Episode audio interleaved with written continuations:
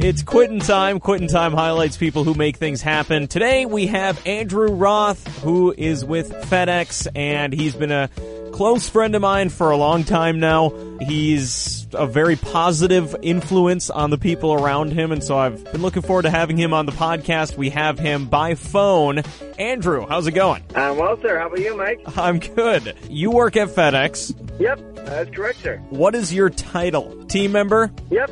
And what do you do as a team member? Basically, I help customers with print orders as well as shipping. So if they need something packed, or if they need to create a label, or if they um, need something printed, or if they just need help with a question they have in regards to a certain project they want to work on, basically all this type of stuff, including anything involving printers. Cool, and that's kind of what takes up your day, I'm assuming. Like, that's what you're doing most of the days, working with customers? Yep, and the bomb part is afterwards just basically clean at the end of the night. All right. Well, the first thing I like to ask people on the podcast do you have a role model, and who would that be? or role models?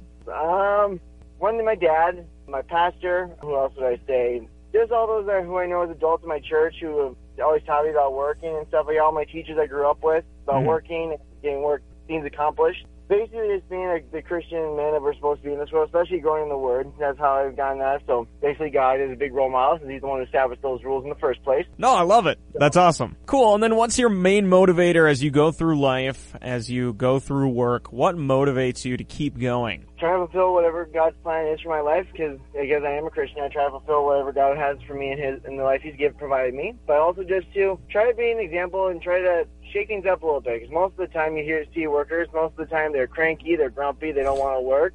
Right. Whereas I'm trying to strike up conversation, say hi, see how they're doing, and see how I can help them. I mean, sure, every now and then I like deep down probably get a little irritated because I want to get something done, and another customer comes in, but I still make sure to still greet them, see how they're doing, make sure things are going well for them. I love it, dude. I don't think there could be a better personality type than the one you have for working with customers every day. Thank you. So, how long have you been with FedEx? it's about coming up to a year now. And why did Yeah. you decide to work there? It was basically just a job I was trying to find out in the meantime because I'm a history major. I'm trying to find a job related to that field. And yeah, it's taking me longer than I planned. So I was Hmm. trying to find another job that would hold me down and also help me start paying off my college debt. So Yeah. And I also have a writing minor, so it helped me out a little bit, Again, to learn more of the tech devices from the FedEx store and getting to know more about that. Yeah, it's been good. It's been awesome, honestly. Why did you, or how did you know you were qualified to do this work with customers? It's not really something that I've ever done, or, you know, people, employers would just be dying to hire me as the customer service person, you know, with no background.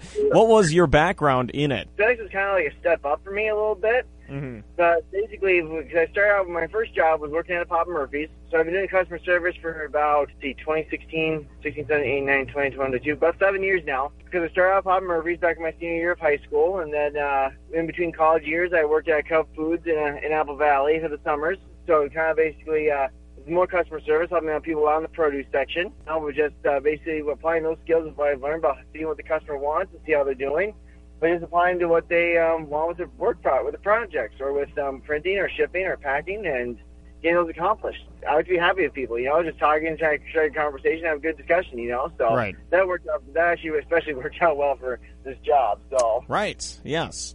So you were able to kind of implement those skills, use them in your current position. Yep, exactly. And plus, I've been able to start up some good conversations with certain customers because we usually have a few regulars that come in with shipping wise. What is something a lot of people don't understand about what you do? Honestly, I'd probably say just uh, uh, in regards to printing, because sometimes you have to put two up on a page, do all this other stuff on a page, make sure there's more than one thing on a page, or making multiple pages in binding, and doing different type of stuff. And I sometimes have to explain to, to customers and my friends and family Right. on site that.